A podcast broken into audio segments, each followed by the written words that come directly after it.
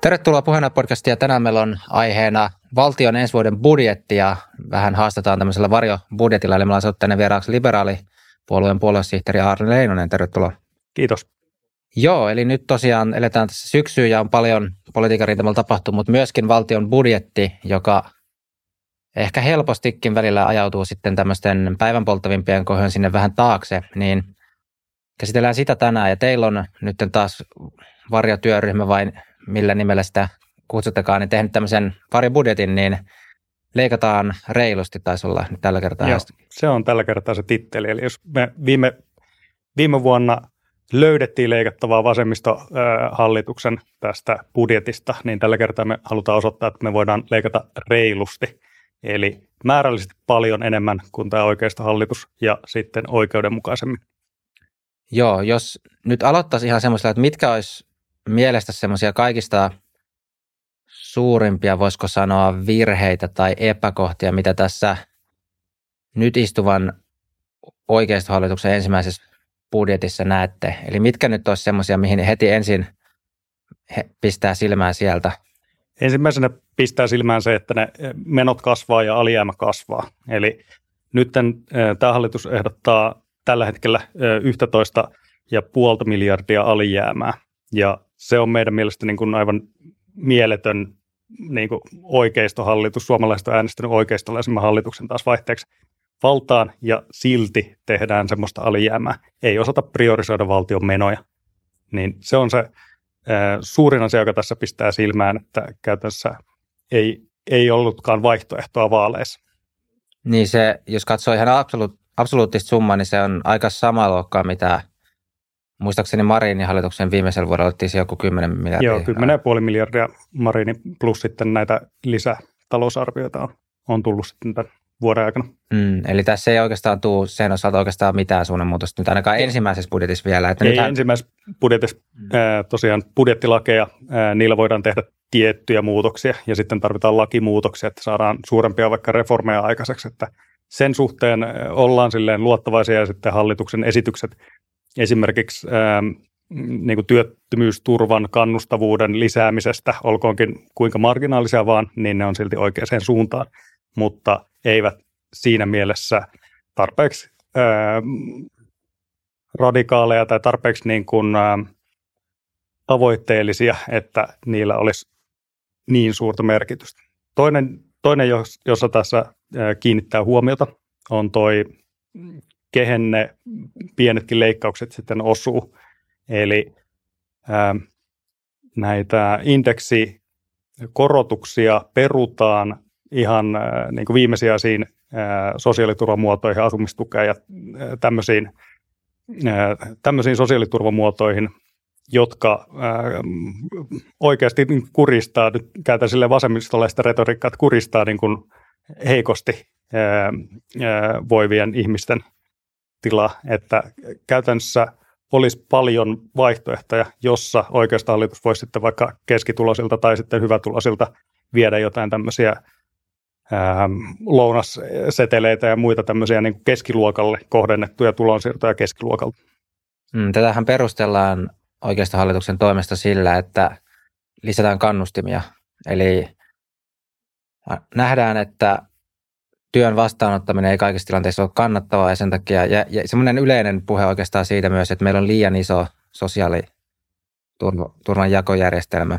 Tämä, tämä tuntuu olevan semmoinen, mitä kokoomuksessa ja perussuomalaisessa ää, retoriikassa, ja sanoisin molempissa puolueissa, ainakin jos katsoo, mitä ministerivalintoja on tullut, niin nämä, ehkä perussuomalaisissa voi olla jonkinlaista niin kuin hajontaa, mutta ainakin jos katsoo, ketä on valtiovarainministerinä ja ministeriäksi valittu, niin on siinä mielessä yhteensopiva mun mielestä mitä myös kokoomus ajaa. Eli just tämä, että sosiaalitukea jaetaan liikaa. Mutta miten te näette tämän, että onko meidän sosiaaliturvajärjestelmän nämä kannustinongelmat nyt se haaste? Että jos sanotte, että vähän teidän mielestä ei ole reilu leikata sieltä, mutta miten te näette tämän kannustinpuolen siinä? Siinä on, siinä on se haaste, että suomalaisia täytyy kannustaa töiden tekoon. Se onnistuu siis nykyisin työs, työtä tekevien ihmisten verokilla madaltamalla, laskemalla niin kuin marginaaliveroasteita suuritulosilla, jolloin heillä on kannusteita tehdä enemmän työtä laskemalla efektiivistä marginaaliveroastetta, sosiaaliturvan monimutkaisuutta vähentämällä, eli siirtymällä niin kuin perustulon suuntaan, kuten meillä puolueohjelmassa onkin kirjauksia. Perustulo on se niin kuin malli, joka me nähdään kannustavana, eli että se on niin kuin hyvin läpinäkyvä, matala niin, että sillä juuri juuri tulee toimeen, mutta se ei, niin kuin, jos haluat korkeampaa elintasoa, niin sulla täytyy olla omia säästöjä tai sitten sun täytyy tehdä töitä. Että se ää, sosiaaliturvassa ää, nyt mitä tehdään, niin ää, säilytetään edelleen ne byrokratialoukut siellä, mutta sitä tasoa vaan madalletaan, eli saat niin kuin, ää, ää, hyvin vaikeasti voit saada äh, elantoa äh, sosiaaliturvaa ja työn yhdistelemällä äh, niin, että käytännössä se äh, voi tulla tilanteita, jossa ähm, sosiaaliturva laskee, sosiaaliturva plus verot ää, lasku on sitten suurempi kuin se, mitä sä saat työstä käteen, eli se ei niin kuin kannusta ollenkaan työn tekemiseen. Meidän mielestä siellä täytyisi tehdä niin kuin, paljonkin reformia sen suhteen, ja nythän on tällä vaalikaudella on sitten tämä sosiaaliturvauudistus ähm, eduskunnassa työpöydällä, jossa näin tehdäänkin, että sitä ähm, valmistelussa on semmoisen yhden sosiaaliturvamallin luominen, mutta se on edelleen semmoisilla olettamuksilla, että ähm, täytyy patistaa ihmisiä töihin, että se on sillä tavalla niin kuin korkea, byrokraattinen ja edelleen perustuu siihen, että ei voi niin kuin täysin valita vaan niin kuin perustulon taso tavalla, että haluaako tehdä töitä vai elää silleen hyvin kituliasti, vaan siinä on niin semmoisia byrokratialoukkuja edelleen jää. Mm, olisiko teidän perustulomallissa siis idea, että jos on tällä perustulolla, niin on, liittyykö siihen jotain tämmöistä velvoittavuuselementtiä, että nykyisellään hän Suomessa ikään kuin on perustoimeentulo taataan – kaikille, mutta siihen sitten liittyy tämmöisiä velvoittavia elementtejä, että sitten voidaan vaikka edellyttää, että hakee tietyn verran työpaikkoja, jotta on oikeutettu vaikka työttömyystukeen tai tämän tyylisiin. Olisiko teidän perustulomallissa minkäännäköistä velvoittavuusaspektia? Ei tuommoiseen työnhakupiirteisiin, käytännössä se perustulon taso määrittäisi sitten sen, että on kannusteita hakea töitä, mutta tämmöisiä velvoitteita kyllä – Meillä on perustulotyöryhmä puolueessa, tälle, nyt kun ollaan siirrytty tämmöiseen ajatuspajamoodiin, että ei olla silleen puoluerekisterissä, niin me ollaan ajatuspaja tällä hetkellä, niin meidän työryhmämme on, on käsitellyt näitä malleja ja päädyimme siihen, että mm, käytännössä nuorille ihmisille heitä täytyy kannustaa hakemaan koulutusta itsellensä tai työllistymään. Eli siinä on pieni semmoinen niin kuin ehdollisuus, että sä pääset sinne niin kuin sadan prosentin perustulon tasolle, on se, että sä jollain tavalla osallistut yhteiskuntaan, etkä syrjäydy siinä nuoruudessa, että semmoinen ää, ää, tavallaan initiaatio, että sä olet osa ää, niin kuin tämmöistä ai, tavallaan aikuinen suomalainen, mm. niin sun täytyy olla jollain tavalla niin kuin kouluttautunut tai sitten työskennellyt, koska ilman tätä elementtiä, tämä linkittyy nyt myös maahanmuuttoon, että tavallaan perustulo myönnettäisiin samoilla perusteilla kuin vaikka sosiaaliturvaa Suomessa nyt tietyn määrän tai oleskeluluvalla tai sitten tuolla työluvalla tai muuten, miten Suomessa nyt sosiaaliturva on, niin siihen myös tarvitaan se, että se Suomen sosiaaliturvamalli sopii niin Suomessa syntyneille kuin sitten ulkomailta Suomeen muuttaneille ja kaikkia kannustetaan töiden tekemiseen. 20 sekunnin keskeytys. Puheenaihe kauppa on nyt auki osoitteessa puheenaihe.myspreadshop.fi. Sieltä löytyy tämmöistä pipoa, teepaitaa, kahvikuppia. Nyt voit ostaa joko itsellesi tai vaikka kaverille joululahjaksi ja samalla tuet puheenaiheen toimintaa ja kasvua. Linkki kauppaan löytyy myös jakson kuvauksesta tuosta alta. Joo, koska toi on Musta tuntuu, että toi, tai mun käsitys on, että toi kysymys on tietysti mielessä vielä ratkaisematon, siis ihan jos miettii tutkimuskirjallisuuttakin, siis se perustulo siinä mielessä, että onko se, onko se parempi velvoittamalla kannustaa ihmisiä hakemaan ää, vaikka töitä vai sitten ei, että toisaalta joillekin ihmisillä se voi olla nimenomaan hyvä, että tulee sitä velvoitusta, joka saa ikään kuin sitten myös aktivoida, että muuten, muuten he sitten jäisivät perustulolle. Sitten taas siinä on se tavallaan uh, uhkaelementti siinä, että sitten, sitten on ikään kuin pakotettu tekemään toimia, jotka ei välttämättä aina ole sit myös niitä kaikista ikään kuin tehokkaimpia se yksilön näkökulmasta. Ja siinä tulee semmoinen paine myöskin, että se, jos se sun kuukausittainen toimeentulo ikään kuin koko ajan on semmoisen riskin varassa ja se menetät sen, että mm. Tuosta en, en, ja tilastollisesti mm. nähdään, että vaikka kouluttautumalla niin ä, tulotaso ja niin kuin tuottavuus kasvaa yhteiskunnan tasolla, niin sitä edelleen kannattaa mm, yhteiskunnan niin kuin kannustaa siihen, että yksilöt kouluttautuu. Vaikka se onkin yksilölle itsellensä se paras diili, että hän, hän niin kuin nostaa omaa elintasoa tulevaisuudessa kouluttautumalla, mutta se on myös niin kuin valtion, valtion kannattaa sitä tehdä.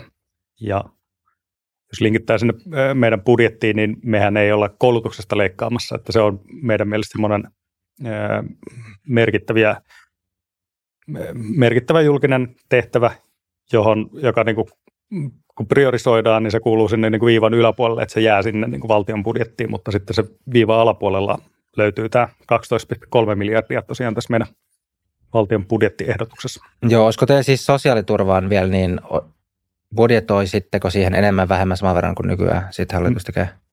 Hallit, verrattuna hallitukseen, niin meillä on siellä ää, hieman reilu 400 miljoonaa euroa lisää tuolla STM sisällä, eli pari prosenttia STM budjettia siis lisää, ja se on siis näitä indeksileikkauksia, joita hallitus tekee tähän sosiaaliturvaan, niin peruisimme niitä. Emme, emme sinänsä niin kuin lisäisi Ähm, sosiaaliturvaan meneviä, valtion budjetissa meneviä rahoja ja sitten sosiaaliturvaa yksinkertaistaisimme sinne perustulomuotoon, että nyt kun siellä on niin kuin 20 riviä, mitä erilaisia tavallaan tukia on ja byrokratia se tavallaan niin kuin heijastuu sitten sinne ihmisen omaan niin kuin päätöksentekoon, että ei voisi saada tätä tukea tai tätä tukea, niin sitä yksinkertaistettaisiin sitten perustuloon, eli se näkyy siellä meidän vaihtoehtobudjetti, jos menee katsoa liberaalipuolue.fi kautta leikataan reilusti, niin sieltä näkyy, että siellä on perustulomomentti sitten siirretty. Siellä on 7 miljardia tavallaan niin kuin näitä sosiaaliturvan momentteja yhteensä sitten siellä, siellä tavallaan niin kuin meidän perustulomomentissa, joka osin rakentuu sen valtion nykyisen budjetin pohjalta ja osin sitten tuloverotusta sen niin kuin funktiota muuttamalla. Mm, eli nämä indeksileikkaukset siis, jotka on indeksikorotukset ensinnäkin on sidottu siis tähän elinkustannusindeksiin. Joo. Eli toisin sanoen sillähän, sen ideahan on pyrkiä turvaamaan ostovoimaa, koska on inflaatio, eli hinnat nousee, niin Joo. te peruisitte näitä leikkauksia? Me Hallitus jäädytti nämä siis leikkaukset. Jäädytys, eli Joo, eli se on... Hallitus sanoi, että nämä nousee 0 prosenttia, mm. niin me sanoisimme, että nämä nousee nyt sen 29 prosenttia, mikä oli se niin kuin, prosentti, prosentti, joka se nousee, niin sen verran me tavallaan verrattuna hallitukseen antaisimme sosiaaliturvaan lisää rahaa. Mutta puolestaan sitten ää, työeläkkeisiin tehtävää indeksikorotusta, jonka hallitus pitää, niin sitä me emme puolestaan tekisi. Eli ää, sillä on sitten kokonaistaloudellisesti noin 1,9 miljardia vaikutusta. Eli työstä peritään, suomalaisten työstä perittäisiin 1,9 miljardia vähemmän veroluonteisia maksuja. Ja nyt kun se indeksi jäädytetään tänä vuonna, niin se jat, tavallaan vaikutus jatkuu myös ensi vuonna, koska se perustaso pysyi tämän vuoden, tämän vuoden tasossa. Ja hallituks, tai niin valtion budjettiin sillä on sitten 300 90 miljoonaa euroa vaikutusta. Onko tuossa idea, että kun se on eläkeläiset, niin ikään kuin sille ei enää ole sit kannustinvaikutusta, että jos heiltä Ää, ottaa sen ikään kuin pois, tietenkin aina valitettava ottaa se, keltä tahansa pois, mutta kun joltain pitää ottaa reaalisessa maailmassa, niin... Se tota noin, perustelu on se, että työeläke, ää, nyt siis keskimääräinen työeläke on hieman reilu 1800 euroa kuukaudessa, ja se ei ole ne ei ole heikoimmassa asemassa olevia. Eli hallitus on laittamassa sitäkin pienemmällä ää, tulonsiirrolla elävien tavallaan niin kuin, ää, taloutta kireemmälle ja sitten työeläkettä saavien, ää, niin niille tulee normaalit, no, normaalit korotukset näistä veroluonteisista maksuista. Niin meidän mielestä se, se täytyy kääntää niin, että siirrytään taas sinne perustulon muotoon, eli kaikille vähän niin kuin tasainen pelikenttä, ja sitten se on itsestä omasta vaikka eläkesäästämistä kiinni, että onko se sitten perustuloa korkeampi se äm, elintaso siellä eläkkeellä. Joo, eli toi olisi vähän eri, koska vihreiden Atte Harjanne taisi olla, joka ehdotti sitten taas työeläkkeiden verotuksen kiristämistä. Joo. Eli vähän eri tavalla Joo, lähestyy samaa haastetta. Tässä, tässä on se ero, että vihreät haluaa valtion budjettiin enemmän rahoja. Ja liberaalipuolue, jos tämä niin kuin eläkeindeksi jäädytetään yhdeksi vuodeksi, niin sillä on vaikutusta se, että en muista Harjanteen ehdotuksen niitä lukuja, mutta se kuitenkin niin kuin lisäsi kymmenillä tai sadolla miljoonilla sitten valtion verotuloja, eli valtion budjetti nousee. Meidän ehdotus on, että veroluonteisia maksuja 1,9 miljardia vähemmän kokonaan kerätään ja valtion, valtion budjettiin tulee vähemmän niitä rahoja, jolloin sitten ihmiset saa pitää enemmän sitä rahaa. Että siinä on niin semmoinen ero, että verotetaanko se pois vai lasketaanko sitten niitä maksuja. Ja liberaalipuolella meillä ei niin mitään intressiä kasvattaa itseisarvoisesti niin valtion budjettia. Että se, on, se on näiden eduskuntapuolueiden hommaa sitten se. Joo, nyt kun päästiin työeläkkeisiin, niin voisi sitten käsitellä tässä samassa yhteydessä myöskin noin yrittäjän eläkkeitä. Se järjestelmähän on aika viturallaan niin sanotusti, koska tosi monet, ja tästä on no, esimerkiksi Liisa Hanenin kanssa tehtiin jakso, joka edustaa näitä pienyrittäjiä, se on niin kuin todella, nyt on käytännössä, siis mitä käytännössä tapahtuu, niin tämän YL-uudistuksen myötä on lähdetty automaattisesti nostamaan yrittäjien eläkemaksuja, että aiemmin ikään kuin pystyy, no toiset kutsuu sitä kikkailuksi, toiset kutsuu sitä ehkä valinnanvapaudeksi, eli pystyy vakuuttamaan itseään tämän ikään kuin suositustason ali mm. reilusti. Ja sitten siinä sai ikään kuin pitää enemmän rahoja yrityksessä, mutta sitten toisaalta tuli vähemmän vakuutetuksi, että se oli siinä mielessä valinta. Mutta nyt, nyt tämmöinen, tämmöiseen ikään kuin valintaan on alettu puuttuu ihan siis eläkeyhtiöiden toimesta ja muuta. Eli niitä on alettu käytännössä kaikkien yrittäjien maksuja tähän suositustasolle. Just näin. Eläkeyh- eläkeyhtiössä joku katsoo silleen, niin kuin, äh, vertaa jotain keskiverto palkkatyöläistä ja katsoo, että mitä kaikkea yrittäjä tekee ja mikä se liikevaihto on. Ja sitten sen perusteella arpoa sit siihen niin kuin lukeman, että kuinka paljon palkkaa sen yrittäjän täytyisi saada. Ja eihän se yritystoiminta välttämättä ole niin, niin kannattavaa kuin se joku laskukaavalla saa siellä eläkevakuutusyhtiössä sitä tehtyä. Ja sitten sen täysin imaginäärisen niin kun, tulon perusteella lasketaan sitten se eläkkeen maksuosuus, että kuinka paljon sulla täytyisi olla sitten niin kun, tavallaan pa- palkkaa ja sitten sen, sen perusteella sitä eläkettä, niin siinähän ei ole mitään järkeä, että joku toinen määrittelee yrittäjän puolesta sen, että kuinka kannattavaa liiketoimintaa hänellä on. Että kyllä se näkyy sitten siellä luvuissa. Ja yrittäjäthän niin kuin yritystoimintaa tehdessään niin kuin luultavasti koettaa kerryttää sille yritykselle yrityksestä kannattavampaa, että sitä voi sitten niin kuin myydä tai sitten kun itse siirtyy eläkkeelle, niin sitten saada vaikka osinko tulee sieltä, että eihän se tavallaan äm, yrittäjä säästää tehdessään yritystä ja kasvattaessaan yritystä mm. sitä omaa varallisuuttaan, eikä, eikä niin kuin palkkatyöläisenä ää, koeta saada tilillensä heti niin paljon rahaa.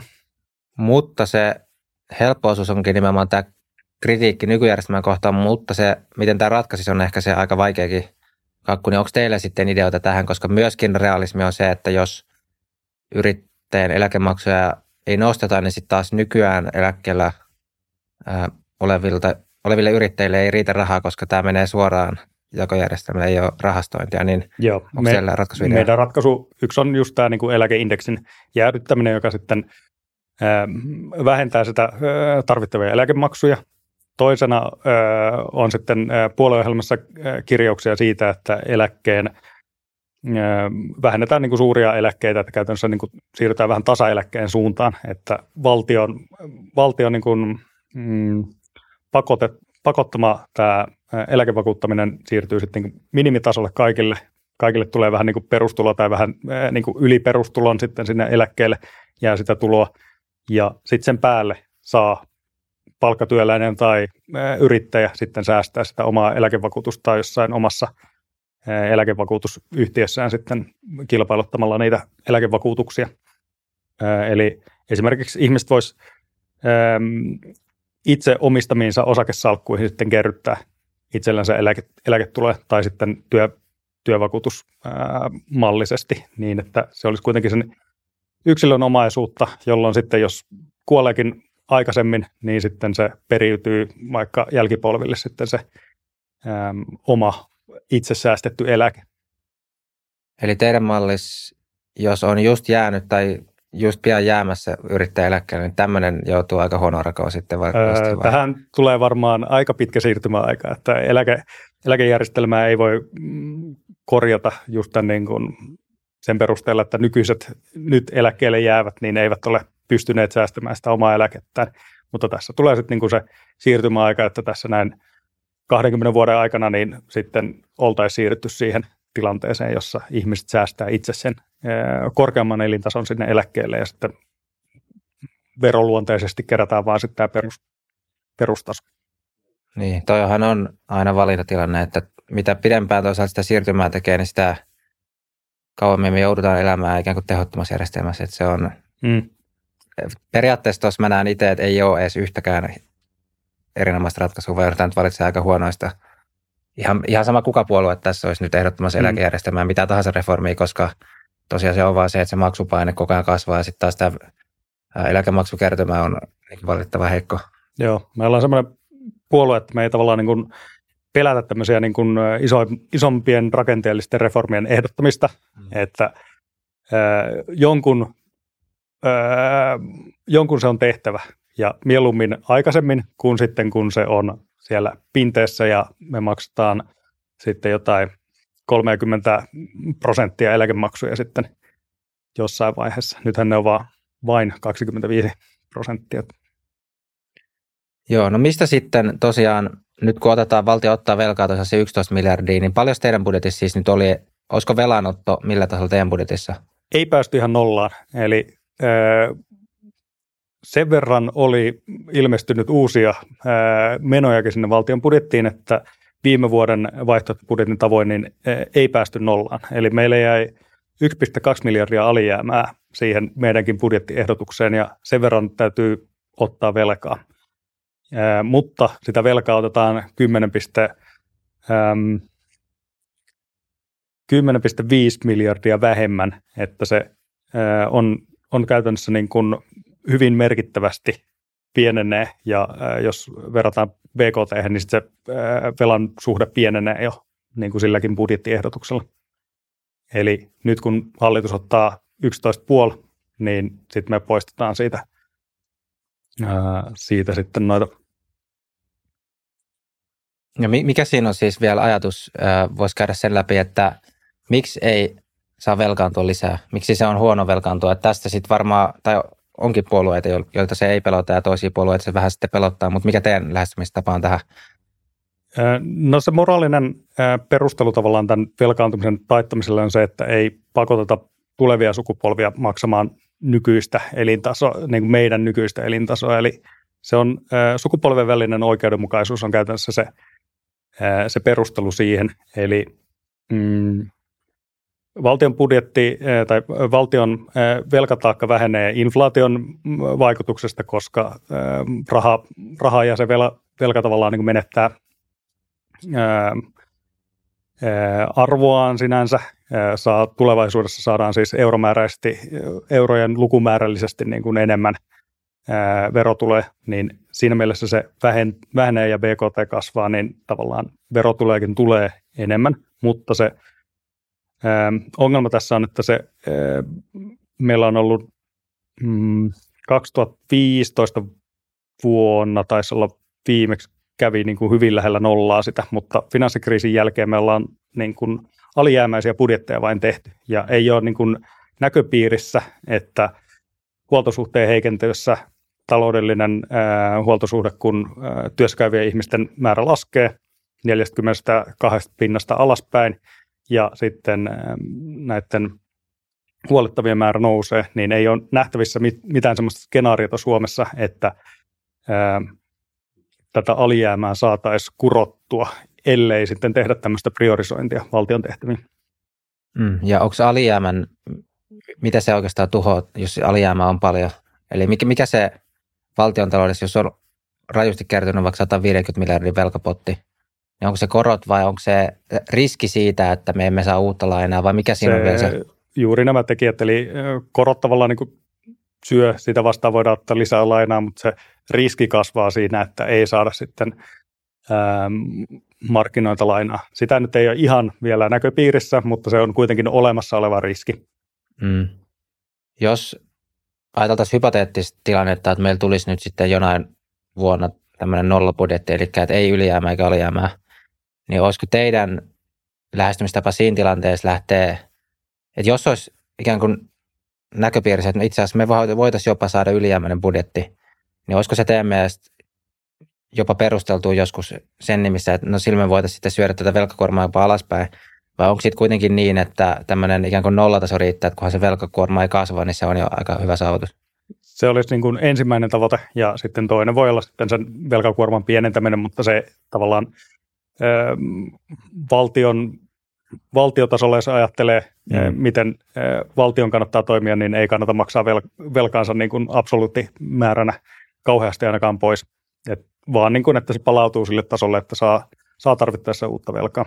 Mutta mm. Virohan, äh, Virossa on erilainen talouspolitiikka, että siellähän käytännössä karsastetaan julkista velkaa, että siellä valtio ei, ei ole niin siinä määrin velkaantunut, että se on niin, niin kuin, äh, niin kuin koko luokkaa paljon vähemmän velkaa kuin Suomessa suhteessa. Mm, Mutta Virossa taitaa olla myös kapeampi julkiset sektori ja julkiset palvelutkin kuin Suomessa. Kyllä, ja ne ovat aloittaneet sen velkaantumisen vasta 90-luvulla. Mm. Ja sitten tietysti ehkä niinkin voi sanoa, että jos miettii siis nyt Suomen valtion näkökulmasta, niin koska elämme tämmöisessä talousjärjestelmässä kuin elämme, esimerkiksi että rahapolitiikka tulee käytännössä EKP ja sitten jopa Fedin vaikutuksesta Yhdysvaltoihin, mitä niin kuin siellä päätetään, niin myöskään ei kannata periaatteessa velkaantua liian vähän. Tai siis että se, että ei velkaantuisi ollenkaan, mutta kaikki muut ottaa velkaa, niin sekin olisi tyhmää tämmöisten ihan kuin rahapolitiikan oloissa. Joo, keskuspankkikapitalismi asettaa omat, mm, omat asiansa tähän näin, että kuinka paljon niin kuin, mm. ää, EKP vaikka sitten ostaa valtioiden velkaa ja miten se niitä painottaa ja miten euroa kohdellaan, että niin kuin, sillä on vaikutuksensa tosiaan. Jep, ja asia, mihin aika ohuet vaikutusmahdollisuudet Suomesta käsin kuitenkin sitten. Että. Uh, Mutta mistä nyt tulee sitten ehkä ne kaikista sitten haastavimmat jutut, eli mistä se sitten otatte sen 10,5 miljardia? Joo, tai 12,3 miljardia tosiaan mm, vähenee se budjetin kokonaissumma, eli nyt kun hallituksen budjetissa on 87,9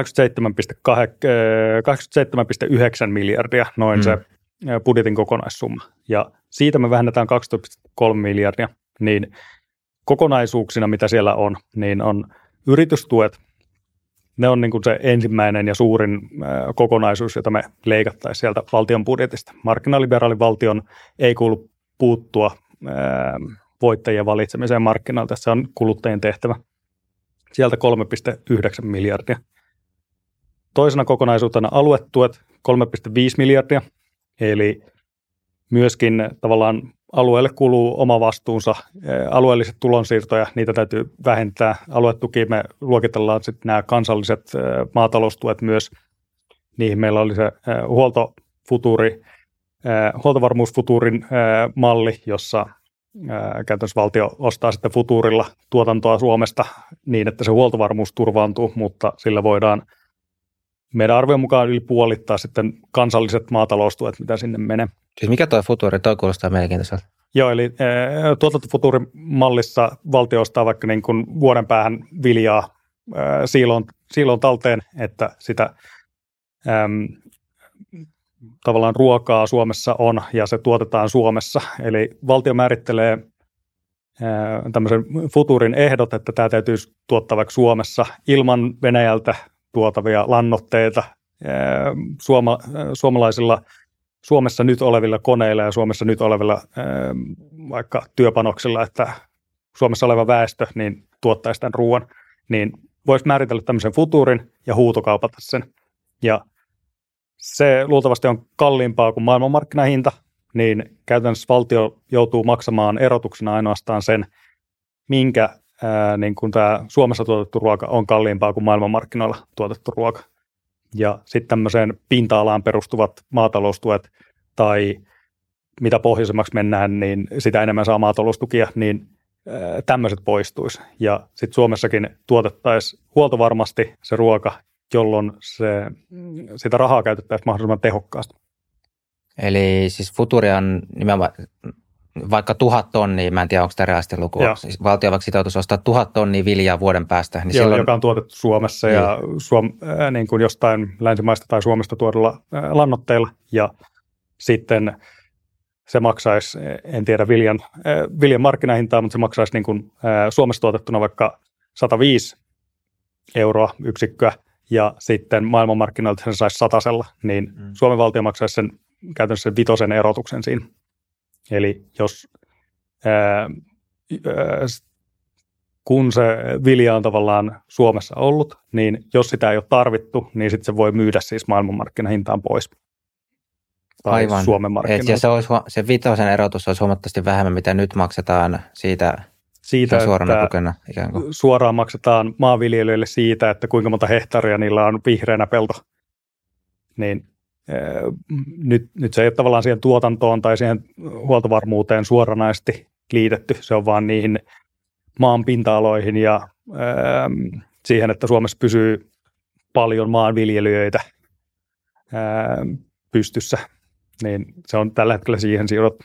Niin, niin, eli toi kuulostaa ihan fiksulta siis, että nimenomaan koska nyt, nyt perustellaan esimerkiksi huoltovarmuudella, niin sen sijaan, että, tai siis, että koska on mahdollista ainakin kuulosti tuo malli, että se mahdollistaa sen, että ikään kuin erotetaan siitä nyt se perustelu, eli se huoltovarmuus ja katsotaan, että no miten sen voi taata, eikä niin, että tehdään vähän niin kuin semmoinen laaja, laajempi roiskinta ja sitten kun se, nyt sattuu, se sattuu myös takaamaan huoltovarmuuden, siitä saadaan kiva perustelu, miksi tätä pitää ylläpitää. Joo, just tälleen, että poistetaan se keskustan tyyppinen ajattelu siitä, että täytyy antaa rahaa paljon maaseudulle, sitten täytyy keksiä, että millä syyllä sitä voisi antaa okei, huoltovarmuus kuulostaa hyvältä, mennään mm. sille, niin me poistettaisiin tämä niin kuin järjettömyys tästä verovarojen käytöstä ja oikeasti se huoltovarmuus on se, jota halutaan sillä ää, maataloustuilla tukea, niin sitten sitä valtio ostaisi.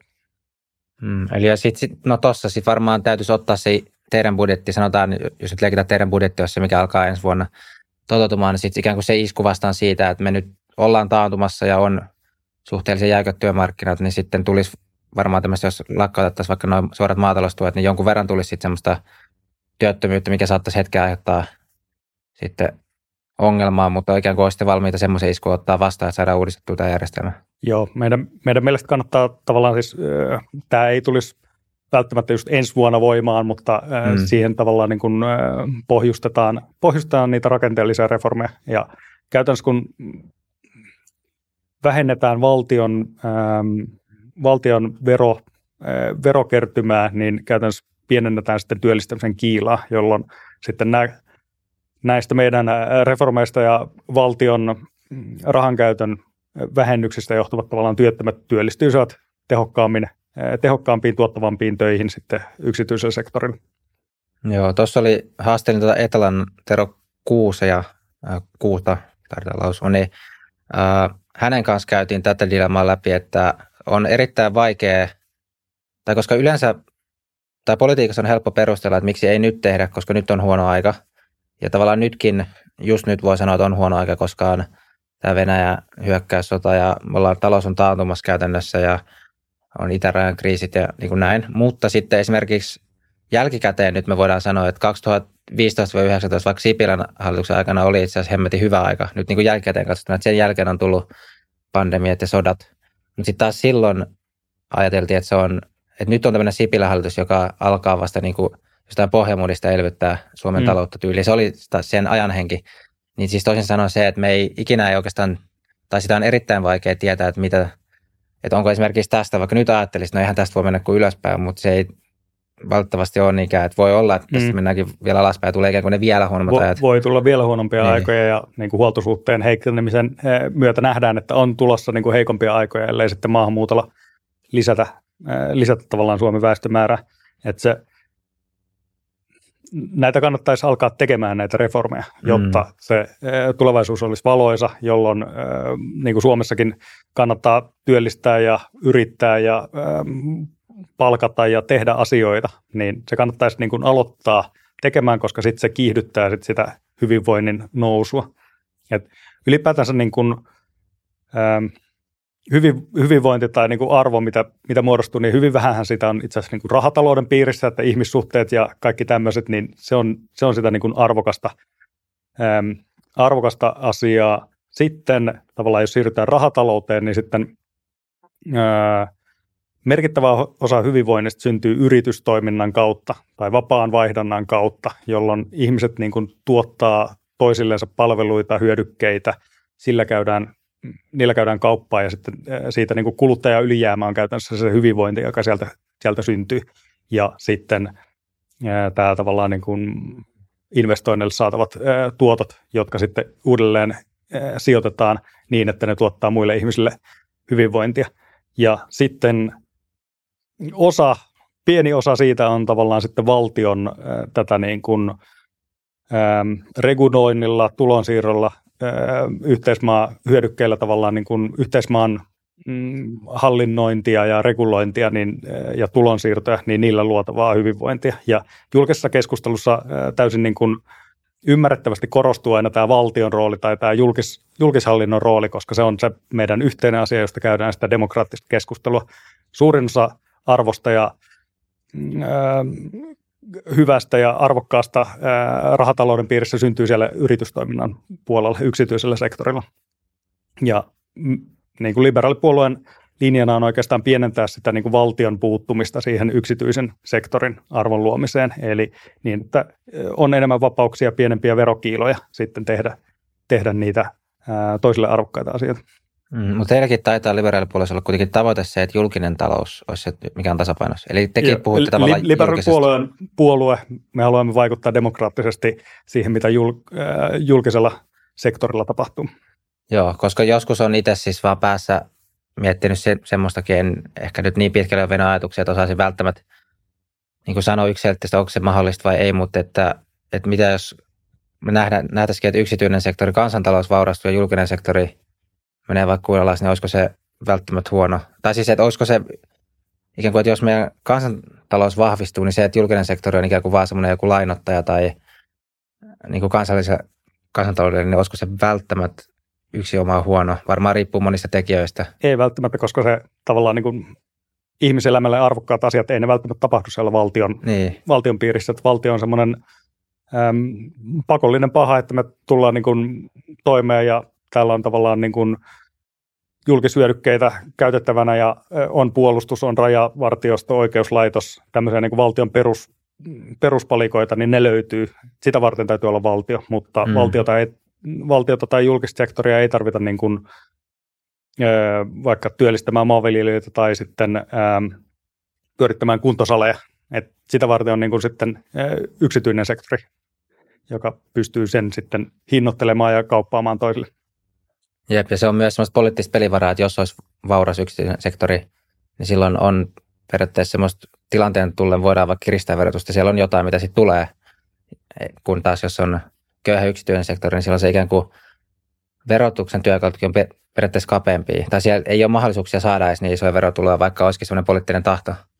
Niin, eihän tavallaan verotulojen maksimointi ei ole, ei ole tavoite, ainakaan liberaalipuolella ei ole tavoite silleen niin kuin tasapäistää kaikkea, vaan se, että äh, hoituu nämä yhteiset asiat. Mm. Niin kuin oikeuslaitoksen ja rajavartioon ja puolustusvoimille riittää rahaa, jotta voidaan toimia Suomessa ja Suomessa on niin kuin vapaa demokratia.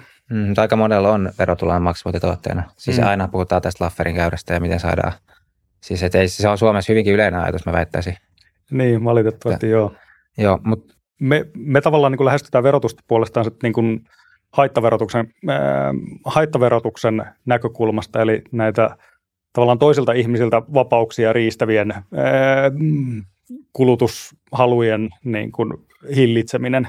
Et esimerkiksi äh, me ehdotetaan polttoaineveron äh, about tuplaamista, mutta vastapainona tosiaan sitten ajoneuvoveron poistamista, eli siis käytännössä autoilun verotus plus minus nolla pysyy, mutta se, se tavallaan haitta, joka ajoneuvosta, niin kuin autoista on, niin on se, että ne päästää hiilidioksidia ilmakehään, joka lämmittää sitten ja aiheuttaa, aiheuttaa tota ilmastonmuutosta, niin käytännössä tämän haitan hinnoittelua ää, pitäisi lisätä, ja se on tavallaan niin kuin meidän verotuksen ää, ohjaavana siellä, että miten me muutettaisiin verotusta. Toinen olisi vaikka ää, kannabisvero, kannabis tavallaan niin kuin lailliseksi ja sitten ää, verotuksen piiriin, ja ää, sieltä sitten tavallaan saadaan vaikka sen huumausaineen tota, mahdollisesti syntyviä haittoja, niin sitten ää, hinnoiteltua sitten sille kannabisveroa säätelemällä.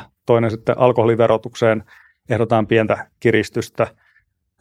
Nuuska on kanssa sitten niin kuin nuuskan verotuloista tulisi pieni sivu lisää, että meillä on tavallaan niin kuin joitain veroja, varsinkin siellä haittaverosektorilla, joita me nostettaisiin tai lisättäisiin valtion niin kuin verotuloja. Ja näiden tasapainotuksena sitten vähennetään veroja siitä, mistä me ei haluta, mitä me ei haluta verottaa, eli työn tekemistä. Mm. Kvarn X on kryptosijoittamisen ja treidaamisen selkokielinen, luotettava ja kotimainen kumppani. Kvarnin avulla voit ostaa ja myydä kryptovaluuttoja Suomen laimasta valikoimasta osoitteessa kvarnx.com. Käytä rekisteröitymisessä koodia puheenaihe, niin ensimmäisen kuukauden kaupankäyntikulut ovat vain 0,4 prosenttia. Eli käytä koodia puheenaihe, niin ensimmäisen kuukauden kaupankäyntikulut ovat vain 0,4 prosenttia. Koodia voi käyttää rekisteröitymiseen useamman kerran, eli koodia puheenaihe kannattaa jakaa myös kavereille. Muista, että sijoittamiseen liittyy aina riskejä, joten sijoituspäätökset kannattaa tehdä harkiten. Joo, tuossa on, tuossa kun käyt noita läpi, niin just vähän mietin sitä, että Suomenkin verojärjestelmä, niin aika, ja mun mielestä tämä oli myös, myös, mistä puhuttiin silloin viimeksi, siis aika monet, ja siinä on ehkä ihan ymmärrettävä syy tavallaan, että on rakentunut se verotus sen pohjalta, että on joku tuotanto, tuotetaan jotain, ja sitten tulee ikään kuin vero verottamaan sitä tuotantoa, vaikka tuo bensavero, että periaatteessa on polttoaine, sitä tuotetaan, tai no käytännössä Suomessa tuodaan Suomeen ja sitten sitä verotaan, kun sitten taas teidän filosofiassa on enemmän se, että sitä toimintaa, eli sitä autoilua. Sitä haittaa sitä autoilusta. Eihän niin kuin, autoilussa sinänsä mitään, mitä haittaa liikkuminen on niin kuin perusvapauksia, mutta mm. se, että sä teet sitä sillä tavalla, että se vahingoittaa ympäristöä, niin sillä on sitten niin kuin, se on se negatiivinen vaikutus. Tai sitten kaupungissa, tämä on ehkä sitten kuntavaaliteemoja tai tämmöisiä, että kaupungissa kaupunkitilan hinnoittelu, niin kannattaako olla sitten paljon parkkipaikkoja vai kannattaako siinä olla sitten joku pyöräväylä tai joku terassi sitten siinä tota noin, katutilassa, että ähm, käytännössä niin kuin, aina kun, aina kun ähm, vuokrataan vaikka parkkipaikka johonkin terassitoimintaan, niin se, sen niin kuin rajallisen kaupunkimaatilan ää, niin kuin sen muutaman neliön ää, tuottavuus nousee. Se, niin kuin, siitä on paljon enemmän iloa ihmisille. Ne käyttää siinä niin kuin, niitä palveluita, mitä vaikka joku kahvila tarjoilee. Ja verrattuna siihen, että joku parkkeeraa siihen auton, niin se ei ole todellakaan niin valmis maksamaan siitä rajallisesta kaupunkitilasta sitten sitä, sitä sitä hintaa, niin siinä on niin kymmenenkertaisia tavallaan tuottavuusloikkia voidaan saada kaupunkitilassa ihan vain hinnoittelemalla sitten oikein tai markkinaehtoisesti sitä kaupunkitilaa. Mm, mutta tässä on se, että tosi moni puolue sanoo, että he pyrkii maksimoimaan ihmisen vapaudet, mutta sitten on eri käsitys tavallaan, että miten se tapahtuu, ja teilläkin taitaa olla tämä valinnanvapaus hyvinkin keskiössä. Kyllä. Niin siis se, jos mä vielä jatkan tuosta äskeisestä, että, että tavallaan se ihmisten toiminta ja sitten se voidaan jakaa johonkin semmoiseen, että on toimintaa, mistä tulee ikään kuin ulkoishaittoja, vaikkapa tupakointi. Mm, päihteiden käyttö, joku niin. Niin kuin, huumausaineiden käyttö meidän mielestä tavallaan niin kuin voidaan laillistaa ää, päihteitä, mutta sitten vastapainona tulee sitä verotusta. Mm, ja sitten taas toiminta, mistä tulee ulkoishyötyä, vaikka työnteko tai kouluttautuminen. Sitten ne on taas semmoisia, mihin te haluatte mahdollisimman pienen veron. Kyllä, juuri näin. Eli vaikka niin työverotuksesta, se on siellä valtion budjetissa pää- ja pääomatulo ja sitten tuloverotuksen momentissa, niin 26,6 miljardia on niin se palkkatulojen verotuksen osuus siellä, niin siitä me ollaan poistamalla näitä mm, verovähennys tavallaan byrokraattisia verovähennyksiä, mitä siellä on tavallaan vaikka matkakulujen verovähennys, mm. palkitsee sitä, että tavallaan niin kuin mm, asutaan laajasti jossain kau- kaukana ja ajetaan sitten työpaikalle pitkiä matkoja, niin se on 2,1 miljardia tavallaan matkakulujen verovähennys vuosittain. Me poistettaisiin se, mutta sitten tätä työtulovähennystä korotettaisiin niin, että sitten käytössä palkan verottaminen laskee kaikilla ihmisillä sen verran. Ja sitten jos, jos asut kaukana ja tarvitset niin matkustaa, niin se tavallaan neutraalis, valtio suhtautuu neutraalisti siihen, että asutko kaukana ja matkustat paljon, onko sitten asuminen halvempaa tai mitä muita preferenssejä on, mutta käytännössä niin valtion ei pitäisi ottaa kantaa siihen, että missä ne ihmiset asuu ja äh, minkälaisia, minkälaisia tavallaan niin tulonsiirtoja sitten sen asuinpaikan valinnalla tulisi lisää, että käytännössä, käytännössä muita tavallaan niin alueellisia tulonsiirtoja tässä aluetuet kategoriassa vielä tavallaan on sitten vaikka julkisen liikenteen tuet, jotka on sitten toiseen suuntaan, että ne on sitten tänne kaupunkeihin, kaupunkeihin päin. Helsingin HSL-aluekin esimerkiksi saa sitten valtiolta jonkin verran tukea näihin infrahankkeisiin, mitä rakennetaan, niin meidän mielestä se on alueen itsensä vastuulla sitten tämmöiset hankkeet. Eli se parantaa tavallaan vaikka pääkaupunkiseudulla sitten sitä toimintaa se, että tavallaan niin kuin valtio antaa vaikka Suomenlinnan lautan operointiin rahaa, niin se ei ole meidän mielestä valtion tehtävä ollenkaan. Että se, se kuuluu sen alueen itsensä hallittavaksi.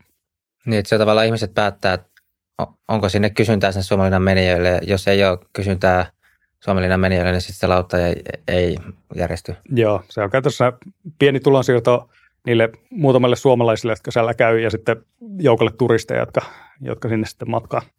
Että käytännössä se lautta olisi vähän kalliimpi sinne matkatessa. Mm. Kävin itse eilen just sattumalta, niin tuommoisessa oli ilmanen tuommoinen joku, nyt en muista sitä nimeä, mutta Helsingin kaupungissa oli tuommoinen ilmanen, että pääsi kaikkiin museoihin ja näyttelyihin. Niin siinä oli tietenkin sitten, ikään kuin pääsin nauttimaan tämmöisestä julkisesti, julkisesti rahoitusta kulttuurista. Kyllä se niin käyttäjän näkökulmasta on mukava, mutta – ja mä en tiedä, että, että miten vaikka kulttuurille, tuon tyyppiselle sanotaan, se oli, oli tämmöinen valokuvanäyttely, niin miten kävisi sitten, jos ei ollenkaan rahoitettaisi julkisesti. Että se on, tämä on, musta tuntuu kysymys, että aika monia varmasti jotenkin huolestuttaa ja vaikka se taloudellinen, ikään kuin taloustieteellinen perustelu, mun se on aika selväkin tässä tietyssä mielessä, että no, se, miten te, te tietyssä mielessä ajatte, että antaa ihmisten itse valita ja hmm. sitten jos jotain pitää tukea, niin teillä taisi olla se setelimalli esimerkiksi parempi kuin se, että tuetaan jotain tuottajia, että joku byrokraatti päättää, ketkä taiteilijat saa tukea, niin annetaan vaikka joku seteli, millä Joo, voi käyttää. Just näin, mieluummin annetaan niin euroseteleitä tai jos halutaan ohjata johonkin nuoria liikkumaan vaikka, niin sitten annetaan niille tämmöinen ehdollinen palveluseteli, että harrastakaa, harrastakaa vaikka liikunnallista harrastusta tällä, tällä summalla. Se on itse asiassa yksi tämmöinen konkreettinen ää, niin kuin, ää, leikkaus, jota voi verrata, että Suomella, ää, Suomen valtion budjetissa on tällä hetkellä Suomi liikkuu kampanja 20 miljoonaa euroa. Se on tuolla ää, opetus- ja kulttuuriministeriön ää, tota noin, momentti 29905011 Suomi liikkeelle ohjelma. Ja tähän on niin kuin kokoomuksen tämmöinen niin kuin, ää, kokoomuksen tämmöinen järjestökenttä, tämä liikunta, niin he haluavat antaa lisää niille järjestöille sitä rahaa, että he sitten liikuttaa suomalaisia. Meidän mielestä urheilun tuet, huippuurheilun tuet ja muut tämmöiset niin kuin järjestöille ja sinne niin kuin ylhäältä päin mm, tulevat tuet, niin ne täytyisi lakkauttaa täysin. Ja sitten tämä 75 miljoonaa, mikä siitä sitten tavallaan nyt laitetaan sieltä ylhäältä päin, niin voisi laittaa alhaalta päin niille nuorille vaikkapa tämmöisenä liikuntasetelein, jolloin se sitten markkinaehtoisesti ohjaa sitten sitä maksimaalista arvontuottoa, että mistä niin kuin ihmiset saa eniten hyötyä liikunnalla, niin ei ole se, että ylhäältä päin joku järjestö saa rahaa ja sitten päättää, että okei, tuolla pidetään pallotreenit ja sitten sinne tulee 20, 20 lasta, vaan se on silleen, että sata lasta saa sitten setelin ja sitten käyttää sen, osa haluaa sitä jalkapalloa ja sitten osa, osa pitääkin koristreenit sitten. Niin, tuossa vaikutuksia, mitä saattaisi olla, olisi esimerkiksi vaikka joku kallis jääkiekko. Sinne ei ikään kuin siis setelillä ole niin paljon varaa, että harvempi ehkä menisi sinne, mutta sitten useampi saattaisi päästä harrastamaan vaikka korista tai juoksua. Mm. Joka on, on käytännössä meidän, meidän mielestä kannattaa oikeasti pohtia sitä, että tarvitaanko sitä, että valtio synnyttää Suomeen jääkiekko vai onko parempi se, että valtio keskittyy siihen, että vaikkapa nuoret liikkuu tarpeeksi. Että se, että yksi pelaa jääkiekkoa, niin ei ole välttämättä kauhean, kauhean hyvä vaihtoehto verrattuna siihen, että kymmenen tyyppiä käy juoksemassa tai pelaamassa sählyä. Niin, tämä on iskee varmaan, tai mä tiedän joku tämän sanoo, niin se iskee tavallaan monella semmoiseen takaraivoa, että, että koska vaikkapa joku jääkiekko, sekin on Suomen, suomalaisten identiteetille tullut aika merkittäväksi asiaksi ja semmoiseksi jotenkin yhteisten, siis se huippujääkiekko, eihän se siis harrastajääkiekko tavallaan voi elää ja ihan riippumatta mistään huippukiekosta ja näin, mutta ja se onkin se tavallaan kysymys, että kuinka paljon me halutaan tukea huippuja, kuinka paljon sitten vaikka sitten mm. kansanterveydellistä näkökulmaa. Urheilussa tavallaan näitä liikuntapaikkoja, niin rakennetaan äh, isoja stadioneita, jos, jotka äh, sopii vaikka niin televisioviihteille tai sitten jollekin niin kuin isoille tapahtumille. Rakennetaan sitten niin iso pesistadioni verrattuna siihen, että ostettaisiin niin kuin jokaiselle suomalaiselle lapselle niin kuin pesismaille ja äh, räpylä käteen niin kuin sillä samalla summalla. Että se tavallaan, äh, sitä voi pohtia, että niin kuin mitkä on tämmöisiä niin mielettömiä rahan, rahankäyttökohteita ja mitkä sitten niin oikeasti vaikka niitä valtion tavoitteita edistää. Mm. Yksi, yksi, mikä tuossa ehkä on haasteena, on se että toiminnan ennakoitavuus. Että tietysti jos on tämmöisiä rahoitusperiodeja, että vaikka joku, että just niin järjestöjen kautta myönnetään tietyille ajanjaksoille, niin vaikka joku seura pystyy ennakoimaan, että nyt on turvattu toiminta vaikka seuraavaksi neljäksi vuodeksi ja vähän semmoista pidempiänteistä ehkä, mutta to, toisaalta markkinatkin on hyviä sopeutumaan sitten. Markkinat on meidän mielestä se paras sopeuttaja siihen, että se ohjaa sitä kysyntää, jos ihmisten kulutuspreferenssit, tälleen voi sanoa, niin muuttuu, niin sitten ne siirtyy toisen lajin pariin. Mm. Et se on tavallaan niin kuin, ei, ei Suomen valtion tarvitse jollekin padeliitolle antaa padelkenttien rakentamiseen ja padel touhuu rahaa, jos se sitten osoittautuukin siihen, että ei suomalaiset halua pelaa padelia ja siitä ei tule suomalaisten niin kansallislaji en tiedä, mm. saattaa tullakin. Mutta tavallaan ää, ei niin kuin mieletöntä valtion tehdä sitä ohjailua. Tämä sama pätee niin kuin tämän liikunnan lisäksi sinne yrityskenttään sitten tavallaan yritystukia. Yritystukia pois ei valtion kuulu valita sit yrityksissäkään niitä voittajia, että mitä, täytyy, mitä tuotteita tai palveluita täytyy Suomessa tehdä. Mm, noista aluetuista, niin ootko sitä mieltä, että valtio liikaa ohjailee sitä, missä ihmiset asuu? Ohjailee kyllä sinne menee niin kuin, tämä 2,6 miljardia ja sitten toi, toi, toi, mitä me ehdotaan toi hyvinvointialueille. Nythän ne on siirtyneet kuntien rahoituksesta valtion budjettiin, niin me ehdotetaan sitä, että niitä siirretään oikeasti sinne hyvinvointialueille niitä kuluja. Eli meidän vaihtoehtobudjetissa 2,5 miljardia tehtäviä, eli se on 10 prosenttia noin siitä hyvinvointialueiden budjetista. Se on 25 miljardia valtiovarainministeriön alla. Niin siitä 2,5 miljardia siirretään hyvinvointialueiden tehtäväksi kerätä. Eli sitten käytännössä hyvinvointialueet säätää verojansa, vaikka ää, tota, maapohjan verotusta nostaa tai sitten ää, työverotusta nostaa siellä mutta käytännössä valtio ei kokonaisuudessaan tue sitten vaikkapa korkeampia hyvinvointialueiden palveluita, sote-alan palveluita sitten niin kuin maaseudulle tai tuonne syrjäseudulle, jossa ei ole sitten niin paljon sitä ihmisiä käyttämässäkään sitä. Eli siinäkin taas tämä markkinaehtoisuus ohjaisi sitten niitä palveluita sinne, missä ihmisiä nyt on. Eli kaupungeissa palvelutaso nousee nykyisestä keinotekoisesti niin kuin matalana pidetystä siihen, että ää, sitten ää, kaupungissa on julkisia palveluita paremmin.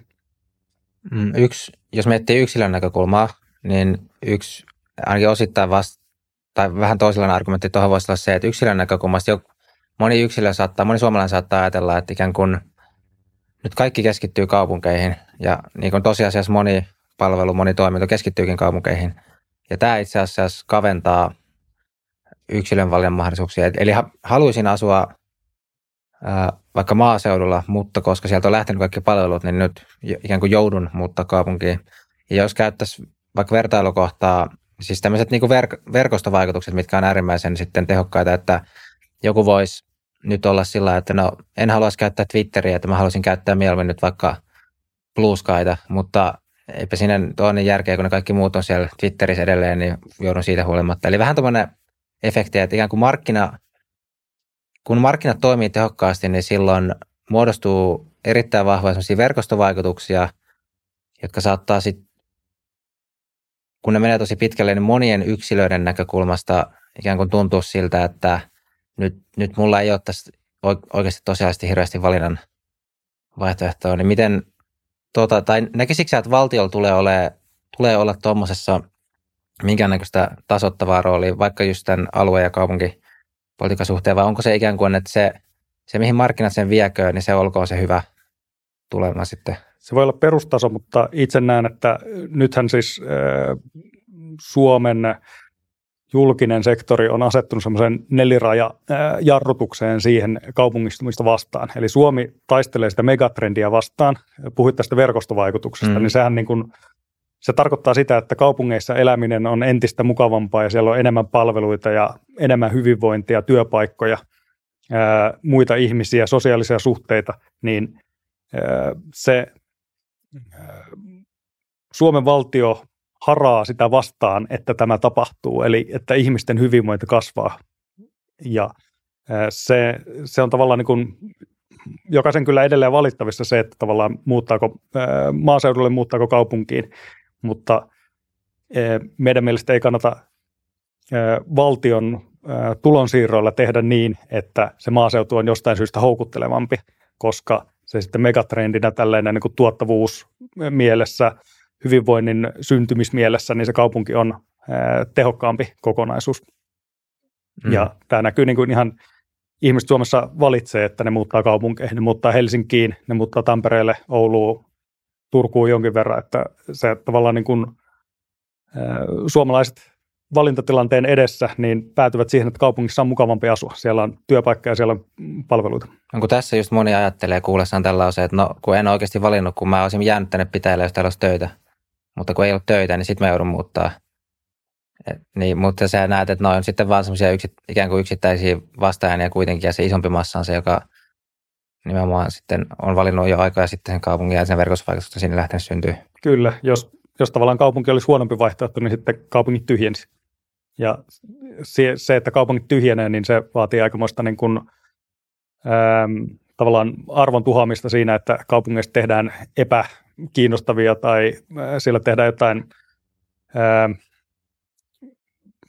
jotain kommunistimaissa tavallaan niin kuin kaupungit tyhjenee, koska sieltä lahdataan, lahdataan ajattelevia ihmisiä, tuhotaan niin kuin arvoa siellä kaupungissa, niin sitten ihmiset tosiaan muuttaa sinne maaseudulle. Että se on niin kuin Neuvostoliitto ja Kiina tavallaan niin kuin maita, jossa kaupungistumiskehitys on saatu hetkisesti hetkisen aikaa niin kuin jossain vaiheessa historiaa keskeytetty ja ihmiset siirtyneet sinne maaseudulle, mutta se ei ole tavallaan niin kuin kulttuurin ja äh, ihmiskunnan kukoistuksen kannalta kauhean hyvä suunta. No, no toi on sinänsä selkeä näkemys ky- kyllä. Että, tota, joo, eli siinä tuli, se oli se noin kolme miljardia, oli aluetuissa ja sitten yritystuissa. Joo, oli... aluetuissa äh, 3,5 miljardia tosiaan tänä vuonna. Äh, sitten äh, hyvinvointialueelle 2,5 miljardia, eli äh, käytännössä valtio äh, tiputtaa palk- palkkojen verotusta, sen 2,5 miljardia, ja sitten mm. sanoo hyvinvointialueelle, että keksikää hyviä veroja, tai sitten jos ette keksi hyviä veroja, niin sitten voitte verottaa, vaikka palkka tulee sen verran. Mm. Mitäs kulttuuri on teillä ollut? Nyt onko se sitten kans leikattavia joukossa, niin kuin ennen vaaleakin oli? Kyllä, eli tavallaan näitä järjestötukia me ollaan löydetty sieltä budjetista noin yksi miljardi. Eli siellä on kulttuuri, kulttuuritukia semmoisia niin kuin tehtäviä, jotka ei valtiolle kuulu. Eli valtion ei kuulu valita, että millaista kulttuuria ää, Suomessa tuotetaan. Se ei ole niin kuin, valtion rahoituksella ei, ei pidä sitä määritellä, vaan se kuuluu ihmisten itsensä ää, omaehtoisesti päättää, että mitä kulttuuria he haluavat kuluttaa. Tuleeko valtion luoda jonkinnäköistä yhtenäiskulttuuria? Mm, ei liberaalipuolueen näkemyksessä kyllä. Mutta se tavallaan syntyy se suomalaisuus, suomalainen kulttuuri syntyy valtiosta riippumaan. Mm. Miten sitten teidän budjetissa ikään kuin Suomen ulkopuolelle lähetettävät rahat, eli esimerkiksi Ukrainan avustukset, muu kehitysapu, EU-määrärahat, tämän tyyliset, siis maksuosuudet, niin olette sitten kajoamassa niihin? EU-maksuosuuksiin mm. kajottiin sen verran, minkä me poistetaan tavallaan niitä sieltä menopuoleltakin, että se on niin kuin nollatasossa – Ukrainan, äh, Ukrainan tavallaan niin kuin tukemiseen ja äh, vaikka äh, sotilaalliseen valmiuden nostamiseen, niin pidetään se taso, mikä hallituksen esityksessä oli, joka on nostettu sit viime vuodesta. Ja ähm, sitten näitä ähm, kehitysavussa, niin meidän puolueohjelma äh, toteaa, että vapaakauppa on parasta kehitysapua. Eli me poistettaisiin tämmöisiä niin kuin just semmoisen korruptiolle alttiita projekteja, joita nyt kehitysavulla tehdään, ja sen sijaan avattaisiin, vähennettäisiin vaikka, tehtäisiin vaikuttamistyötä EU-ssa, että vaikka tuontitullit Afrikasta tai muista kehittyvistä maista, niin sitten laskettaisiin, jolloin voisi tuoda hyödykkeitä tänne Eurooppaan, jolloin sitten se raha siirtyy markkinaehtoisesti sinne sitten arvokkaita asioita tuottaville. 24 esityksessä on kehitysyhteistyölle varattu se noin 700 miljoonaa, niin mitä te tekisitte ihan tälle rahalle budjetista, ottaisitteko sitä pois? Joo, me puolueohjelmassa tosiaan kehitysyhteistyö, niin nähdään, että se vapaakauppa on parempi tapa se järjestää ja ollaan leikkaamassa tätä suoria rahansiirtoja näille projekteille. Ja siitä 500 miljoonaa käytännössä poistetaan näitä projekteille kohdistuvia tukia ja sitten Euroopan unionissa tehtäisiin sitä työtä, että sitten nämä tariffit laskee, jolloin se saadaan sitten markkinaehtoisesti, markkinaehtoisesti tuo, tuotua hyödykkeitä sitten vaikka Eurooppaan, jolloin se sitten kaupankäynnin myötä siirtyy sitten se hyvinvointi. Hyvinvointi käydään sitä kauppaa sitten niin kuin valuuttamuodossa eikä sitten tämmöisenä projektivientituotteena, että suomalaiset yritykset saa käytännössä ulkoministeriön kautta rahaa siitä, että ne käy tekemässä sitten projekteja ulkomailla. Mm, eli julkinen raha käytännössä pois ja markkinaehtoisuus tilalle. Kyllä. Onko tämä muuten yllättänyt, että tämä hallitus ei tähän oikeastaan kajonnut juurikaan. Että no ainakin perussuomalaiset on mun mielestä hyvin vahvasti ollut koko ajan sitä kehitysyhteistyön jopa kokonaan lakkauttamisen puolesta, mutta nythän sitten ensi vuoden budjetissa ei ole hirveitä muutoksia sitten. Siihen ei ole muutoksia, että se on kieltämättä vähän ihmetyttävää, että niin kuin perussuomalaiset ei kauheasti näitä vaalilupauksia halua, halua sitten tota noin hallituksessa ajaa, mutta se on sitten kompromisseja se koalitiohallitukset. Joo, sitten voisi vielä tähän loppupuolelle käydä sen, että tuolla teidän budjetilla, niin olisiko sitten siinä ohessa tulossa muutoksia verotukseen? Eli mahdollistaako toi teidän tiukempi budjetti esimerkiksi veron alennuksia sitten tai muuttaisitte sitten näitä painopisteitä? Joo, eli äh, esimerkiksi sitä palkka, palkkatuloja niin 5,4 miljardia, joka on niin kuin 20 prosenttia siitä palkan verotuksesta, se, siitä 26,6 miljardista vuosittain, mikä palkkatuloista kerätään, niin siitä se noin 20 prosenttia sitä kertymää pienennettäisiin poistamalla näitä mm, verohuojennuksia tai niitä ää, matkakuluvähennyksiä tai oman asunnon myyntivoiton verottomuuksia poistettaisiin tavallaan monimutkaistamasta niitä, niin ää, käytännössä sitten ää, palkkatulojen verotus laskisi viidesosalla. On, onko se niin kuin progressio, pysyisikö se samanlaisena se kulmakäyrä, vai tekisittekö jotain painotuksia, että se 5 prosenttia otetaan tietyille tuloluokille enemmän? Me nähtäisiin, että se äh, laskisi se progressiokin siinä, eli siirryttäisiin vähän lähemmäksi tasaverotusta äh, palkanverotuksessa. Suomessa ei vielä tavallaan ole, ei ole vielä mekään tehty sitä mallia, että millä, millä sitten täysin tasaveroon tai tuloveroa pois saataisiin, mutta sekin olisi tavallaan tekemällä radikaaleja muutoksia sitten siihen niin verotuksen painopisteisiin, just haittaveroihin tai kulutusverojen suuntaan. Mm. Mutta sehän, se 26 miljardia, niin ei ole valtaosa tavallaan valtion tuloista, että jos valtion ää, tulopuoli on sen ää, noin, noin, tota, noin 70, ää, 75 miljardia tai sitä, sitä luokkaa, niin sitten se 26 pinnaa ei ole siitä niin, kuin niin suuri merkittävä, merkittävä erä, että tavallaan niin kuin jos haluttaisiin muuttaa Suomen verotuksen painopistettä, niin se kelpaisi kyllä meille, että pois se, pois se ää, niin kuin palkkatyön haittaverottaminen. Mm, olisiko teillä tässä budjetissa jo ollut korotuksia näihin haittaveroihin? Eli, tai voi kysyä myös näinpä, että mitkä verot nousisi tällä teidän budjetilla? Päästöjä aiheuttavat toimenpiteet ja sitten nämä tosiaan päihteiden vaikka haittaverotukset. Mm. Ne, ne olisi semmoisia, joita me nostettaisiin tai luotaisiin vaikka se kannabisvero 300 miljoonaa, niin sitten uutena veron. Joo, toi on ehkä yksi, missä ehkä muodostuu teistä kuva vähän semmoisena sosiaaliliberaalina verrattuna siis, jos olisi semmoinen todella ääriliberaali, että yksi ajattelumalli voisi olla semmoinen, että ihan vapaasti polttakaa kannabista tai polttakaa tupakkaa, mutta julkinen terveydenhuolto ei hoida näitä haittoja ollenkaan. Että voitte sitten yksityisellä maksaa, jos teillä on varaa. Tämä olisi tavallaan semmoinen ehkä vielä pykälän jotenkin radikaaliliberaalimpi, mitä ehkä toi teidän. Mutta teillä on kuitenkin se ajatus, että julkisen sektorin tehtävä on myös terveydenhuollossa sitten hoitaa vaikkapa päihteiden käytöstä aiheutuneita kaikkia haittoja. Hmm. Kyllä se tavallaan niin kuin, se on se on se malli. Vaihtoehtona voi olla tavallaan, niin kuin, että vaikka tupakoinnin verottamista kevennetään huomattavasti, mutta sitten ei julkiselta sektorilta saisi sitä ää, keuhkosyöpähoitoa, niin se olisi vähän karu maailma, mutta ää, tavallaan niin kuin se olisi semmoisen niin kuin libertaariajattelun ehkä semmoinen niin kuin lähestymistapa tähän. Mutta me ollaan semmoinen sosiaaliliberaali puolue, joka vaan ää, ehdottaa semmoista 14 prosentin vähennystä valtion budjettiin. Joo, ja ehkä sitten taas polttoaineen suhteen tai liikkumisen suhteen on ehkä, siinä tuo kysymys on ehkä vielä haastavampi, koska siinä se nimenomaan se ulkoishaitta on niinkin merkittävä. Että se oikeastaan sitä, se, että sä autoilet, se ei oikeastaan käytännössä melkein mitään haittaa sille autoilijalle, vaan ne on käytännössä kokonaan ne haitat, mitä siitä tulee, on niitä ulkoishaittoja. Siinä ehkä, tai olisi itse asiassa ihan mielenkiintoista kuulla, kuulla tämmöisen vielä niin pykälän radikaalilimmarimman perustelu sitten, että miten se, se sitten perustellaan. Mm.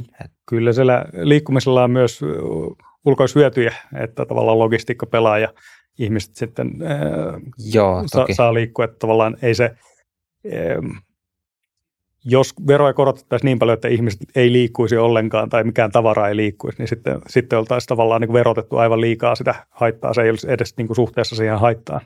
Joo, mutta esimerkiksi liikkumismuotojen välillä voidaan, mm. siinähän voi olla vaikka että raideliikenne on tosi matalan verotuksen ja ja, tai niin kuin ton tyylisiä painotuksia.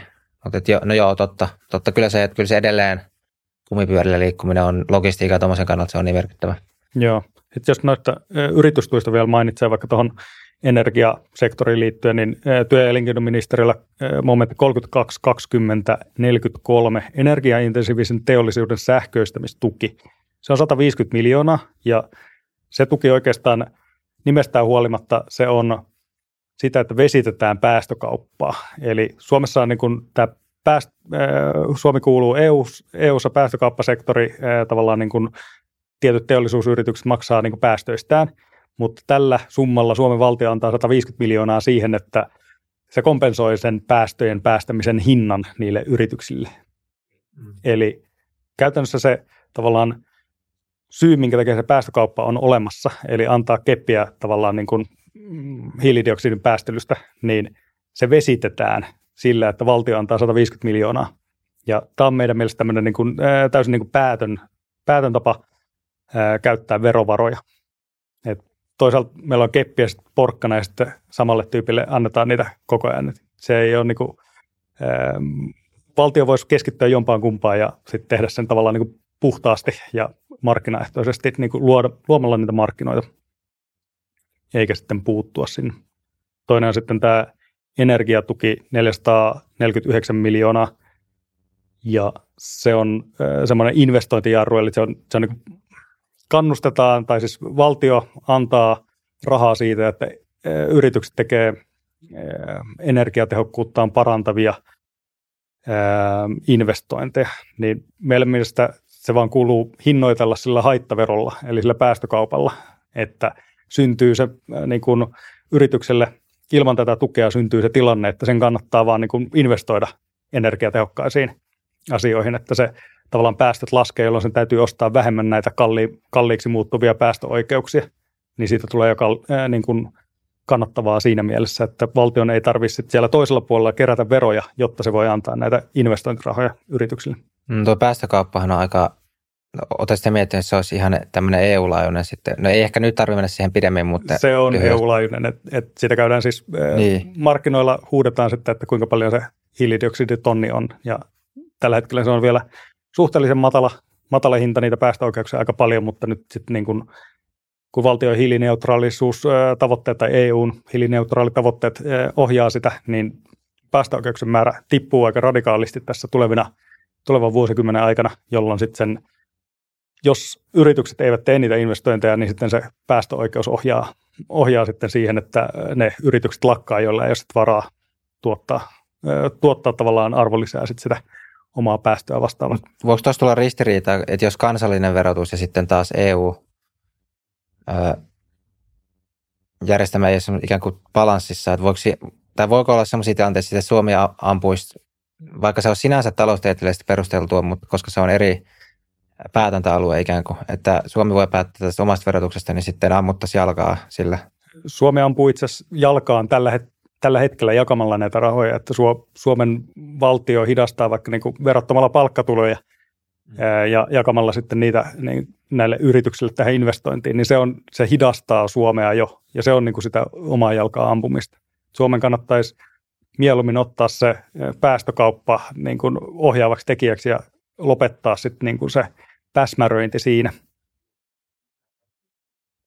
Okei, joo, tuossa on, no joo, no yritystuet, no tuossa tuli aiemmin vähän perussuomalaisia siitä kehitysyhteistyöstä, niin tietysti yritystuet voisi sanoa, että se on taas kokoomuksen ehkä semmoinen vähän, missä puhuvat aika paljon ristiin sen Se voi olla heille vaikea, vaikea homma. Vielä kun ollaan noista päihteistä mainittu, niin tämmöinen yksi loppulaskelma, jonka tein tuossa tätä vaihtoehtobudjettia tehdessä, niin oli oikeusministeriöllä 254001 rikosseuraamuslaitoksen alla on, huomattiin tämmöinen tupakoinnin kielto vankiloissa, johon on nyt määrärahoja annettu niin, että ne on yhteensä 2,6 miljoonaa vuosittain. Eli näiden vankeenhoidossa työskentelevien ihmisten tavallaan lainsäädännöstä, tavallaan niin tupakkalainsäädännöstä johtuen, niin he eivät voi työskennellä tupakan savussa, niin nyt sitten valtio vierottaa näitä Suomen 3100 vankia tupakasta jollain terapiaistunnoilla ja muilla, niin ihan mielenkiintoista lasken, että kuinka paljon tämä 2,6 miljoonaa vuosittain on, niin se tarkoittaisi 24 nikotiinipussia vuorokaudessa jokaiselle Suomen vangeista – että niin kuin skippaa sen tota noin, ää, terapiaistunnon siitä, että kuinka on mälsää, kun ei voi polttaa tupakkaa, ja sit, ää, vaihtoehtona on sitten 24 pussia nikotiinivalmistetta. Ja ää, mä katsoin jonkun THL lukeman, niin se oli silleen niin kuin yli, ylipäivän saantisuosituksen silleen tuplasti tai jotain, että 15 pussia oli joku suosite, suositus, niin käytännössä tässä voidaan huomata tämmöinen niin kuin yksi esimerkki, että valtio käyttää tuplasti rahaa ää, ihan vaan niin kuin tehottomuuteen, kun, kun voitaisiin vaikka ostaa sit niin kuin nikotiinipusseja. Tai ne vangit nykyäänkin ostaa tupakkaa sieltä niin kuin jostain kioskista, joka, joka niille, niillä on saatavilla siellä, niin ne ostaa nytten omilla rahoillaan tupakkaa, mutta nyt valtio sitten 2,6 miljoonaa niin käyttää siihen, että tota, no, pidetään vähän koulutussessioita, mutta vaihtoehtona voitaisiin käyttää paljon tehokkaammin rahaa. Joo, ja kuten sanoitkin, tai itsekin sanoit, että olette ehkä vähän ajatuspajamoodissa ollut tässä, että taitaa teille mitä muutama sata kannattajakorttia puuttuu vielä, että pääsit takaisin Joo, meillä puuttuu semmoinen noin 500 kannattajakorttia, eli 10 prosenttia enää kannattajakortteja, niin sitten me voidaan asettaa taas seuraavassa vaaleissa ehdokkaita. Eli nyt sinne puoluerekisteri.fi, ähm, me ollaan puoluehakemus 50 siellä, niin siihen tota, noin voi laittaa sitten kannatusilmoituksen, niin sitten saa tämmöisiä liberaaleja ajatuksia sinne poliittisen kentän vaihtoehdon. Joo, mun mielestä on siis nyt oikeastaan vielä, kun varsinkin kun nyt on oikeistohallitus, ja ainakin hyvin moni siellä sanoo olevansa tämmöinen markkina- ja talousliberaali, ja sitten ehkä osa sanoo olevansa myös arvoliberaali, osa on sitten arvokonservatiivinen, mutta varsinkin tässä nyt näissä talouskysymyksissä, kun teilläkin on hyvin vahvasti tuo budjetti semmoinen selvästi, missä olette niin paljon yksilöiden asioita, niin mun mielestä, ja sitten vielä se, kun toistaiseksi olette aika kaukana ikään kuin, tai hyvinkin kaukana noista isoista pääpuolueista, kokoomus, perussuomalaiset, niin ette ikään kuin sellainen vielä uhka, niin tässä on ihan hyvä, tai mun mielestä on ihan hyväkin, tai hyvä, että teette tota, Ja tavallaan semmoisena, että tuolta voi varmaan sitten poimia niitä ajatuksia. Ja Joo, ehkä, siis meidän puolesta saa kyllä siis toteuttaa, vaikka meidän koko vaihtoehtobudjetin leikataan reilusti, että tämä on vaan niin kuin hieman piikittelyä siihen, että jos se leikattavaa löytyy, viime vuoden budjetti oli se niin kuin piikittelyä vasemmistohallitukselle, joka sanoi, että niin kuin mistään ei löydy mitään leikattavaa, että niin kuin mitä te, mitä te niin kuin oikeisto ää, siellä sekoillaan, niin se oli käytännössä se osoitus siitä, että oikeasti sieltä valtion budjetista löytyy leikattavaa. Nyt me ollaan sitä mieltä, että sieltä voidaan leikataan reilusti sitten sitä valtion budjettia, eli sitä voidaan kohdentaa eri tavalla niitä leikkauksia, mitä nyt tämä konservatiivinen oikeistohallitus tekee, ja sitten tehdä oikeasti reilusti niitä leikkauksia lukumäärällisesti niin, että päästään vaikka tasapainoonkin. Et se, se tuntuu olevan, että sitä vaihtoehtoa ei ole niin kuin poliittisella kentällä, niin kuin nyt tuolla eduskunnassa, mm. sinne ei päässyt yksikään puolue, joka kannattaa tämmöisiä niin kuin kumpaakin näistä aspekteista. Kauan muuten meni työtunteja esimerkiksi, tuolla leikataan reilusti budjetin tekemiseen suunnilleen teidän porukalta? Tämä oli yllättävän äh, kevyt nyt. Me tehtiin tämä kolmessa viikossa äh, niin kuin, äh, sisältäen sen, että me otettiin äh, VMn budjettisivustolta äh, nämä CSV-tiedostot, jossa se budjetti on niin kuin eurolleen. Mm. Me muotoiltiin sen siihen viime vuoden taulukkomuotoon, joka meiltä löytyy sieltä nettisivuilta liberaalipuolue.fi. sieltä voi käydä katsoa sen taulukon. Ja sitten se työnsarka, mitä siinä oli, niin siinä oli ilmestynyt niin kuin, valtion budjetissa on 700-800 momenttia, niin sinne oli noin 200 oli muutoksia, eli oikeastaan niin kuin sen verran meidän täytyy tehdä uudelleen sitä niin kuin poliittista työtä, joka me tehtiin sitten työryhmän kanssa reilussa viikossa, ja sitten sen jälkeen keskusteltiin puolen valtuuston kanssa, joka on tämä meidän niin kuin ideologinen elin tässä puolueessa, niin sen kanssa hyväksyttiin sitten näitä muutoksia, näitä ehdotuksia, joita viime vuonna ei ollut esimerkiksi, kuten vaikka niin kuin sosiaaliturvan painopisteitä tai sitten hyvinvointialueiden tehtävien siirtoja, niin ne oli semmoisia, jotka tavallaan haettiin vielä sieltä puolueen valtuustolta leimasi. Joo, tuossa voi kuuntelijoillekin sanoa, että jos nyt joku kuuntelija oli sillä että no olipa surkea budjetti, että mä oon siitä ihan eri tavalla tehnyt, niin siis jos joku muu, sen takia kysynkin, jotka on siihen meni työtä, niin haluaa tehdä vaikka ihan erilaisella ideologialla budjetin, niin voi mun puolesta ihan mielellä niin kun otan tännekin muitakin haastateltavaksi, että kunhan nyt on tehty sitten oikeasti joku budjetti, että se ei ole vaan, että moi mä voin tulla kertoa ja sitten ei ole mitään, joku niin kun asiakirja pitää olla näyttää, että on oikeasti te, vähän nähty siellä vaivaa, mutta et, Joo, tämmöisiä... me mieluusti nähtäisiin myös eduskuntapuolueelta sellaista vaivaa, että nythän mm. Ähm, keskusta on julkaissut vaihtoehtobudjettinsa, loput puolueet julkaisee nyt tämän, äh, lähiaikoina sen omat vaihtoehtobudjettinsa, niin ne on semmoinen äh, kymmenen sivua pdf, jossa on niin kuin jotain kauniita sanoja laitettu putkeen ja sitten siellä on niin kuin ehkä muutoksia. Joku keskusta ehdottaa 0,3 miljardia niin kuin, ää, äh, vähemmän velkaa ottaa ja sekin siis – tehdään korottamalla veroja, niin tavallaan ne on tosi köykäisiä, mitä nyt niin kuin eduskuntapuolueetkin tekee. Mm. Että itse näkisin niin kuin mieluusti tavallaan niin kuin tässä ähm, vähän kansalaisaktivismia muistakin ideologisista näkökulmista, että mitä sieltä valtion budjetissa, mitä siellä pitäisi olla, jotta sitten voitaisiin käydä ehkä niin kuin julkista keskustelua siitä, että mitkä on valtion tehtäviä. Ja nyt me ollaan niin kuin luoteltu se 700 20 riviä tavallaan niin kuin yksityiskohtaisesti valtion budjettia, että pitääkö tämän olla, pitääkö tämän niin kuin olla yksi, yksilöiden itsellä vastuulla vai valtion vastuulla. Just näin, ja siis et, ei niin mahdoton homma ole, että vaikka jos joku nyt innostuu tästä, niin teke, tai pystyy tehdä ihan niin kuin periaatteessa kuka vaan, joka on kiinnostunut aiheesta, niin oma Joo, versionsa. Meidän pohja voi sieltä vaikka käydä hakemaan liberaalipuolue.fi kautta leikataan reilusti. Joo, mutta hei, kiitos Aarne sulle tästä haastattelusta. Kiitos. you